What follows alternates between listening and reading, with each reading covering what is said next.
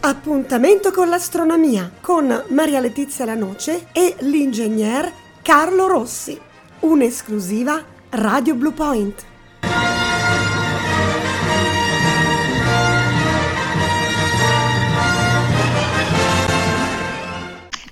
Eh cari amici, lo so che questo è un appuntamento che attendete con molta ansia e con molta attenzione perché una cosa unica che c'è solo su Radio Blue Point è l'appuntamento con l'astronomia quindi in console Maria Letizia Lanoce e in collegamento con noi il super esperto l'ingegner Carlo Rossi. Ciao ciao ciao a tutti i nostri radioascoltatori.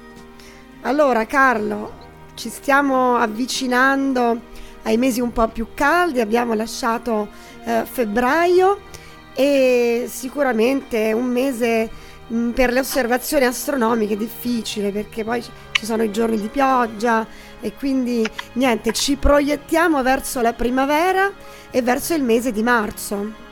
Che eh, novità eh sì, ci sono nel cielo, Carlo?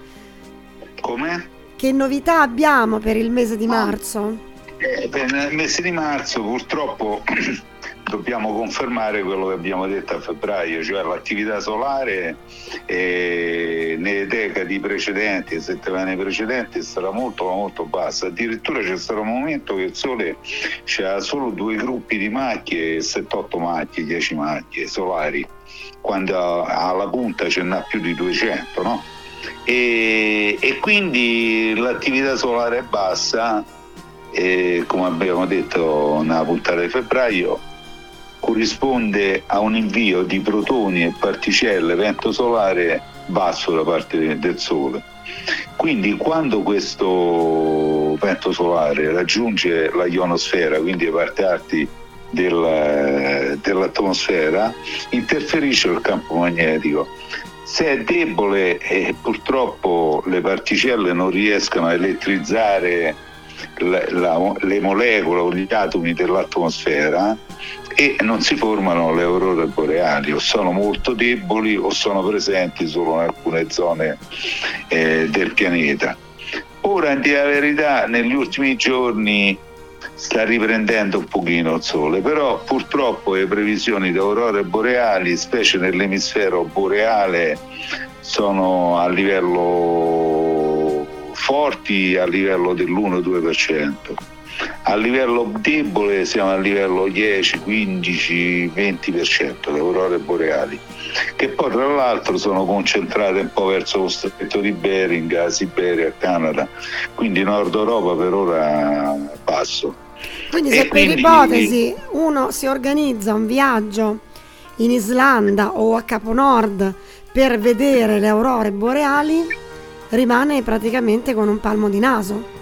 Eh sì, in questo momento chi sta su vorrebbe vedere qualche boreale debole, eh, però nei giorni prossimi, stando il sole, riprendendo l'attività, perché gli ultimi dati che ho, eh, le macchie, sono passate, i gruppi di macchie, le macchie solari sono passate da 2 a 7, le macchie da 10 sono diventate 50 e quindi l'attività solare è ripresa. Di certo che eh, bisognerà vedere andamento, se l'andamento persiste alla riprenderanno, però attualmente le aurore boreali sono, a parte il tempo, no? ci vuole pure il tempo, tempo sereno, l'atmosfera limpida e così via, però dal punto di vista fisico, proprio delle, dei protoni che arrivano, delle, eh, del vento solare, eh, delle variazioni del campo magnetico. Attenzione, non è che queste onde vanno variare il campo magnetico della Terra, eh. quello, ah, ecco, questo no. Però nell'atmosfera quando interferiscono il campo magnetico dell'alta atmosfera cambia perché c'è il campo magnetico della Terra e poi queste particelle si possono formare dei fulmini, delle cariche elettriche e così via. E purtroppo adesso è il momentaggio. Ma perché si vedono di più nella parte asiatica? E adesso nell'emisfero australe stanno un po' meglio, ma oh, leggermente meglio. Eh. No, non, non tu hai detto stanno... prima che si vedono vicino allo stretto di Bering. E non... Ah, sì, sì. Come mai? Eh beh, Proprio beh. lì e non, per esempio, nella parte europea? È perché diciamo la cosa è complessa, l'energia... Ah, ecco, ti forma, ho fatto una di quelle domande cattive. No, no, no, le, le, diciamo, c'è l'energia che si forma, forma tipo degli ovali. E questi so, formano delle deposizioni energetiche eh, in varie zone del pianeta. E quindi a secondo di dove, dove, arrivano i, raggi più o meno eh, forti si formano queste zone ovali e queste zone ovali possono risiedere in alcune zone del pianeta Infatti è come se ci fosse un anello intorno al Polo Nord, no? Sì. Che, che, si estende sulla Norvegia, sullo stretto di Bering, sul Canada, su queste parti alte e dall'altra parte stanno in genere sull'Australia, che lì l'Australia, la Nuova Zelanda, ma neanche. E, e questo anello delle volte è più forte da una parte e più forte dall'altra, anche perché bisogna vedere in quel momento quando la Terra gira se in quella zona lì arriva più o meno, gli arrivano più o meno fotoni, capito? Ho capito. E quindi, ma sono differenze adesso minimali comunque. Eh? Ho capito. Capito? C'è una differenza minimale, non è che sullo stretto di Bering o Canada c'è eh, un'aurora boreale di quelle eccezionali sono un pochino più potenti di quelle attuali, ma siamo sempre a livello del 2, 3, 4, 5%, 10%, 20% di probabilità di vedere un'aurora boreale, ma debole.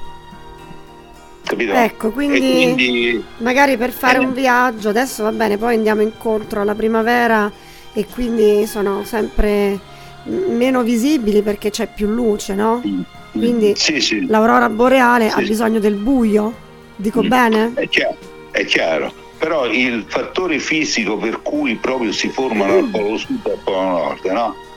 E poi un pochino più lontano ancora, e ne, alle nostre latitudini, all'equatore no, è perché l'asse terrestre passa l'asse geografico, quello che noi chiamiamo l'asse astronomico, passa per il polo nord e il polo sud, giusto? Sì. Il polo magnetico dista in genere 10-15 gradi dal, dal polo geografico e quindi il campo magnetico più forte dalla Terra sia al polo nord e al polo sud.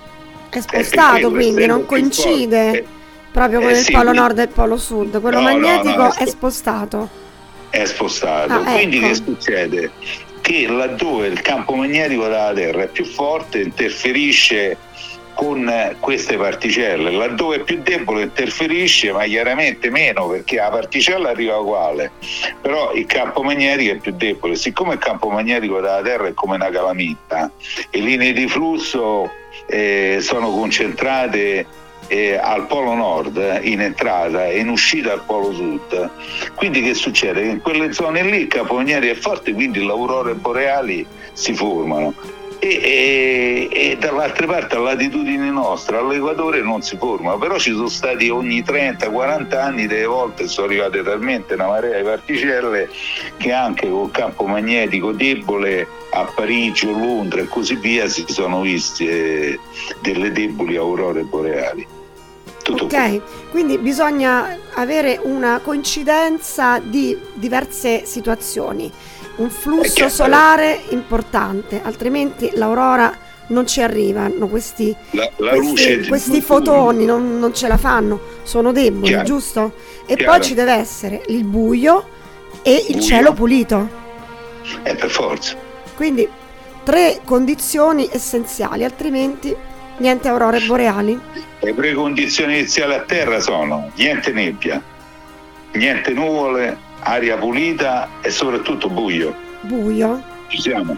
Le condizioni invece dal punto di vista esterno alla Terra sono che arrivano un numero di fotoni, vento solare notevole che possa interferire col campo magnetico al polo nord e al polo sud, quindi elettrizzare le particelle dell'atmosfera, gli atomi e le molecole che prendono questo colore verde giallo, possono essere pure rosse, a secondo di come sono elettrizzate queste, par- queste particelle. In genere si vedono verdi, no? che fanno tutte queste fluttuazioni e così via. Però queste particelle delle volte quando sono più elettrizzate possono essere pure sul rosso, eh? però in genere si vedono su certo. come, come vediamo a televisione. Bene, quindi anche per le aurore boreali staremo a vedere perché staremo null'altro possiamo fare. Allora, eh, mese di marzo, abbiamo parlato del sole, anche se il sole è in un momento di calma, non no, fa mancare io. l'equinozio di primavera, che però quest'anno capita, eh? non il 21 ma il 20 eh sì. è giusto? Ma pure io, pure io delle volte dico stizio te mi correggi l'equinozio purtroppo eh, tanto... l'equinozio di primavera quest'anno cade il 20 marzo 2024 e quindi non il 21 e per numerosi anni cadrà ancora il 20 marzo. Abbiamo detto molte volte, questo dipende dal calendario nostro gregoriano che è bisestile solamente ogni quattro anni e bisestile negli anni secolari divisi per 400, il 1600, il 2000, il 2004 e così via, però il 1700, 1800, 1900 gli anni non sono stati bisestili certo. 2100, 2002, e quindi questo crea un pochino di sfasamento. Il 20 marzo quest'anno c'è l'equinozio di primavera. Bisogna dire che prima della riforma gregoriana e prima ancora del concilio di Nicea di Costantino ci fu la riforma del calendario di Romolo e di Numa Pompilio da parte di Cesare. E Cesare, abbiamo detto tante volte, che intervenne tramite l'astronomo Sosigene per correggere questo calendario, portarlo a 12 mesi, il mese di luglio non ora suo, il mese di quello successivo sono presa Augusta e così via. Però i romani ai tempi di Cesare festeggiavano il 25 marzo. Ecco. Il equinozio di primavera. E questo andava avanti anche nel Basso Impero, fino a che al concilio di Nicea Siccome poi c'era un casino perché lì nelle correzioni dice alcuni mesi, alcuni anni bisestili ai tempi di Augusto sono stati calcolati, poi il calendario di Cesare era 365,25, invece l'anno tropico di rivoluzione è un pochino più piccolo e man mano, man mano eh, il calendario reale era scordinato. Allora hanno detto a Nicea sotto Costantino e i vescovi tutti quanti hanno deciso che l'equinozio di primavera riguardante la Pasqua, perché lì era proprio un casino, dice guarda, noi fissiamo il 21 marzo come data di riferimento per la Pasqua e poi ne parleremo ad aprile. No? Però dice 21 marzo, però quello è un riferimento per la Pasqua, non per l'equinozio, perché pure loro sapevano che l'equinozio... Carlo, però quest'anno la Pasqua è 31 marzo. Forse ah, dovremmo accennarla in questa puntata, ah, sai? Allora, Ma velocemente, tanto ormai i nostri ascoltatori hanno capito ah. perfettamente il calcolo della data della Pasqua, quindi allora, anti- lo ripetiamo velocemente, dai. Anticipa tantissimo. Eh sì, 31 marzo è Pasqua. Eh sì, perché allora dal 21 marzo, non dall'equinozio di primavera, dal 21 marzo si eh, attende la prima luna piena ci sì, siamo? Esatto. La domenica successiva alla prima luna piena è Pasqua. Mo ti dico la prima luna piena c'è, il, fammi vedere, il 3 marzo, no, la prima luna piena c'è, vediamo un po'. Sarà alla fine di marzo, eh, alla fine. Eh sì, sì, alla marzo cade il 3, luna nuova, luna 17, il 24, il 25 c'è la luna, sì c'è ragione. Quindi il 25 è luna piena, e il, eh, la domenica successiva al 25 è Pasqua. Perfetto, sì, Perfetto, sì, sì, sì. Non, non, ci sbagliamo su questo. Credevo cadesse i primi di aprile, invece no. No, no, no il 31 di marzo è Pasqua, quindi... Quindi è una Pasqua anticipatissima. Eh sì. Anticipatissima. Eh sì, quindi c'è la luna allora, piena pochissimi giorni dopo il 21, quindi... Eh sì, allora, ricapitolando, il 21 marzo, non l'equinozio primavera, al concilio di Nicea hanno detto no, dopo cambia 21 marzo. La prima luna piena dopo il 21 marzo la prendi come riferimento e quest'anno cade il 25. La prima domenica successiva alla prima luna piena dopo il 21 marzo è Pasqua. Esatto. Oh, questo per quanto riguarda la Pasqua. Però per quanto riguarda la, l'equinozio di primavera, no, quello non, non è che segue le, la, quanto ha deciso l'imperatore Costantino. Eh no, direi proprio di no. Eh, segue il moto del sole e così via. Quindi il 20 marzo che cosa succederà? Che in pratica il sole sorge esattamente ad est e alle 6 di mattina e tramonta esattamente ad ovest il, alle ore 18, salvo a rifrazione atmosferica può cambiare 10 minuti, 15 minuti. Però il Sole sorge esattamente ad est, nel punto cardinale est, fa un arco esatto di 180 gradi e raggiunge il punto ovest. Quindi il tempo non so come sarà il 20 marzo, però tutti i nostri radioascoltatori li invitiamo il 20 marzo a fare delle foto al sole che sorge alle 6, un po' difficile perché la gente in genere dorme. Eh, insomma, ma alle 6 già è un orario accettabile, eh, dai.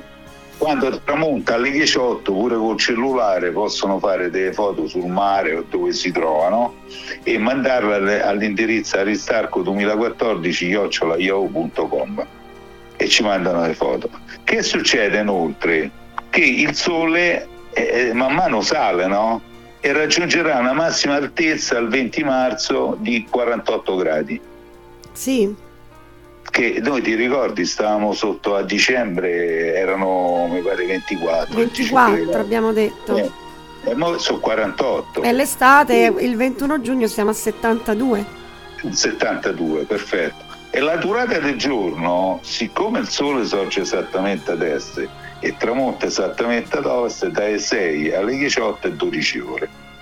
Eh, quindi, quindi, con precisione 12 ore di luce e 12 sì. ore di bugno. Equinozium. Eh? Lo dice proprio la parola latina.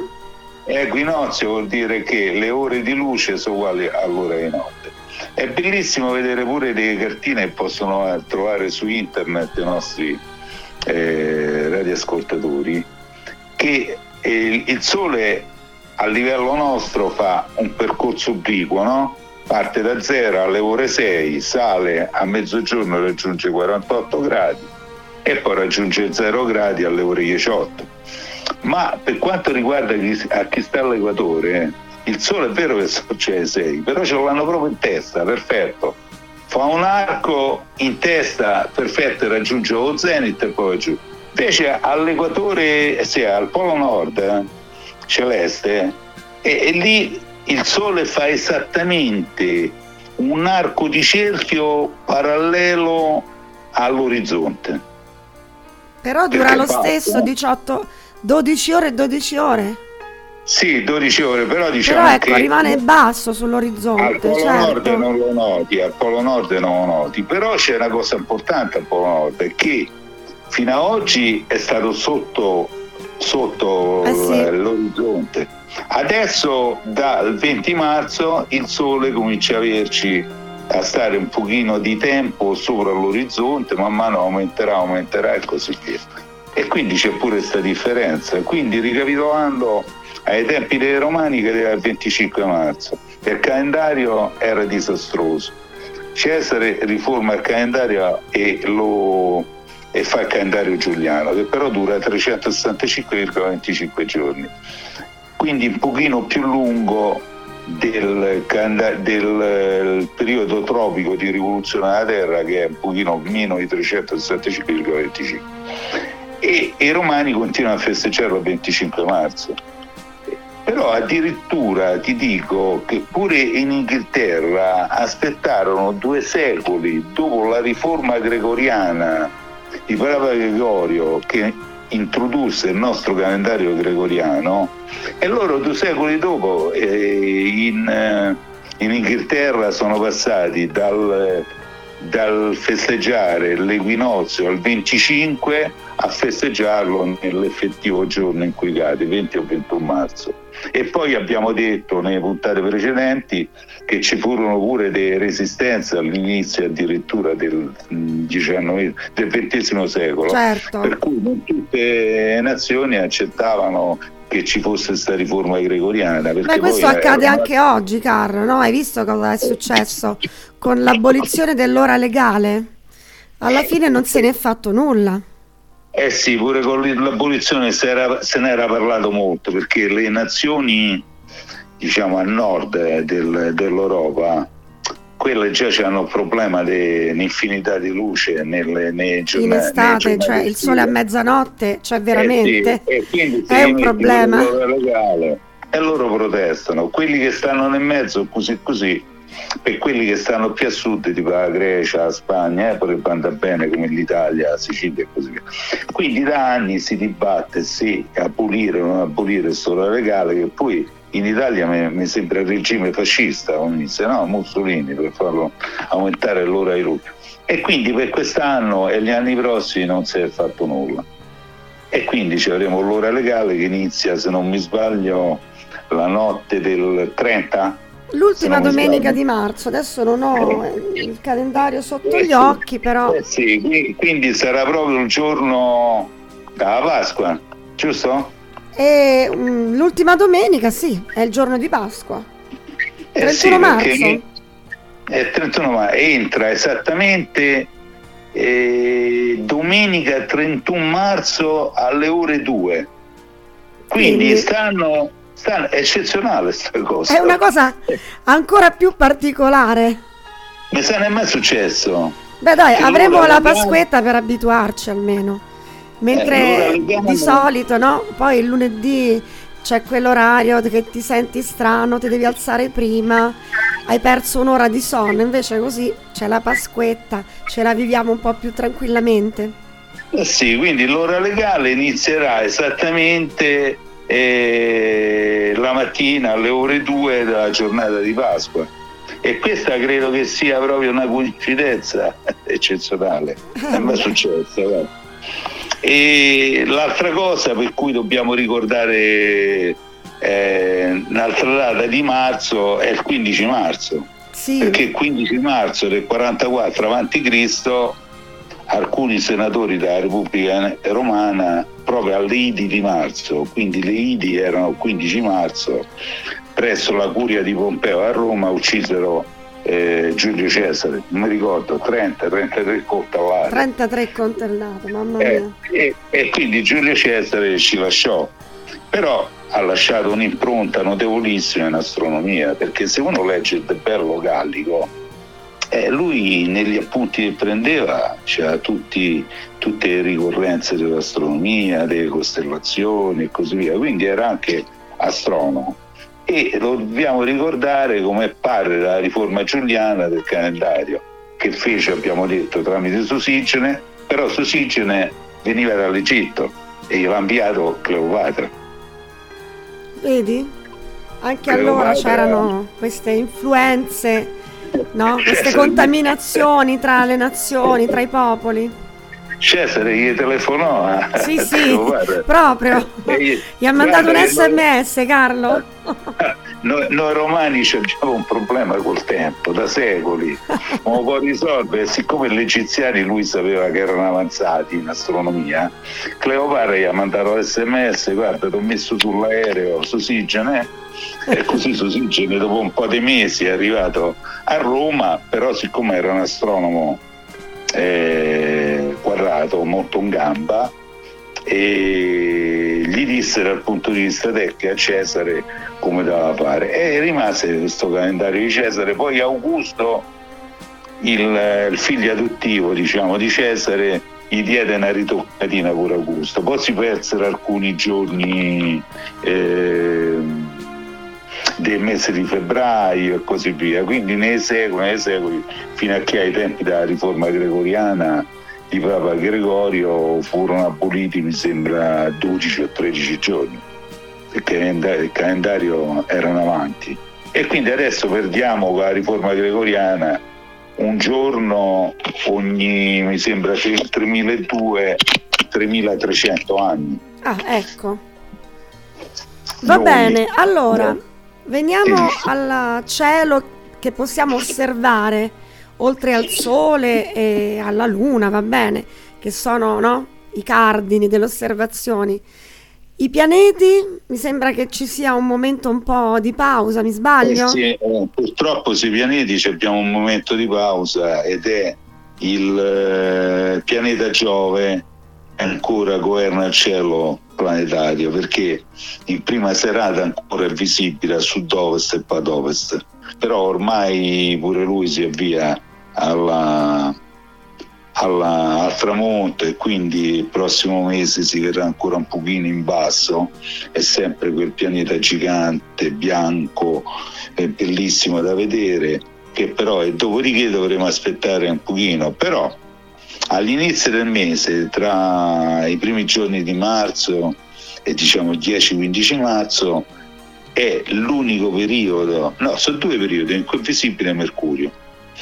In questo periodo, ai primi di marzo, sarà visibile ad ovest, al tramonto del Sole. Dopo il tramonto, Mercurio tramonta circa un'ora e venti dopo, dopo il eh, Sole e quindi ci sarà un breve lasso di tempo perché poi quando tramonta il Sole comunque c'è ancora luce e quindi sarà molto basso sull'orizzonte, però chi è molto bravo dei nostri ascoltatori, se vede un orizzonte libero, la giornata è perfetta, può tentare di fare una foto a questo puntino piccolissimo rossastro. Ah, rossastro, ecco come lo individuiamo, sì. perché Mercurio è piccolissimo, quindi se lo vediamo mm, mm, diciamo un po' al crepuscolo potremmo vedere anche un puntino nero, se il cielo è ancora chiaro o no?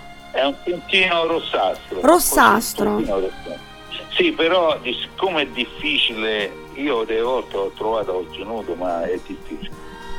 Se, se, se, se i nostri ascoltatori hanno un binocolo, cominciano a spazzolare qua la zona ecco. del tubo che il sole a sinistra e poi con i cellulari di oggi lo vedono. A sinistra del sole, ok. A sinistra del sole, allora Mercurio sarà molto basso sull'orizzonte la prima decade di marzo fino al 15 giù di lì però sarà molto basso sull'orizzonte, sarà visibile ad ovest, a sinistra del punto dove tramonta il sole. Siccome il 20 marzo tramonta nel punto esattamente ad ovest il sole, a sinistra del sole e al tramonto c'è eh, Mercurio che è un puntino rosso piccolino che consiglio di spazzolare il cielo intorno a lì con un binocolo perché vederla occhio nudo è difficile, tra l'altro la serata dovrà essere con cielo molto ma molto limpido. E tramonterà circa un'ora e venti dopo il sole, quindi ai 18 ai 19 e 20 però l'ore di luce che ci sono ancora, no, la, la, i minuti di luce che ci sono dopo il tramonto del sole, cioè su 30, 40 e 19 saranno, quindi la possibilità di vederlo è, è, è difficile, però si può tentare di fotografarla attorno alle 19, un quarto a, alle 19, quindi 18.45, molto basso sull'orizzonte, a sinistra del sole, pochi gradi, a 10-15 gradi. Ma tu consigli di andare in riva al mare o in un posto allora, dipende, buio? Eh. Se, l'ori- se l'orizzonte è visibile si può andare in riva al mare o comunque in un posto dove l'orizzonte deve essere totalmente libero perché sarà bassissimo Ecco, si deve vedere la linea del mare praticamente, dell'orizzonte. Eh, alla linea del mare o comunque alla linea della terra laddove non ci sono colline e altro. Puntare ecco. verso ovest e a sinistra 10-15 gradi sull'orizzonte ci sarà Mercurio che è molto debole, quindi se le condizioni atmosferiche, la serata eccezionale, azzurra, verso dicevo 18.45, 19, poi 19.20 tramonta, con cellulare puntato in quella zona dove magari si pensa ci sia mercurio o prima è stato individuato con binocolo si possono fare foto.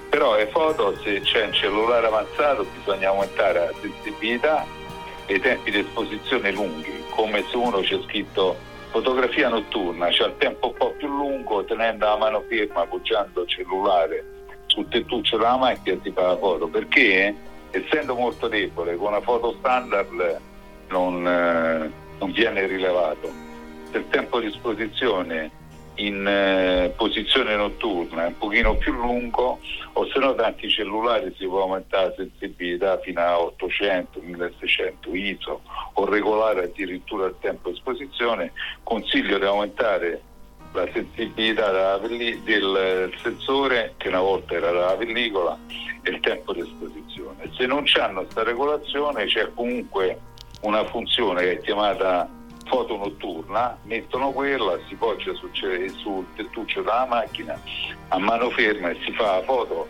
in quelle zone di cielo dove pensa ci, si pensa ci sia eh, Mercurio. Se, se piena la foto posso mandarla al sito www.internetastronomia.it e all'indirizzo di posta elettronica aristarco 2014 chiocciolaiao.com Ok, Carlo, abbiamo terminato il tempo a disposizione. Eh, il tempo è davvero volato. Quindi io ti ringrazio, hai dato tutti i vari riferimenti per scriverti e l'appuntamento con i nostri ascoltatori è sempre qui su Radio Blue Point o su Spotify dove trovate il podcast della puntata. Grazie Carlo. Ciao, ciao, buonasera, buonasera a tutti.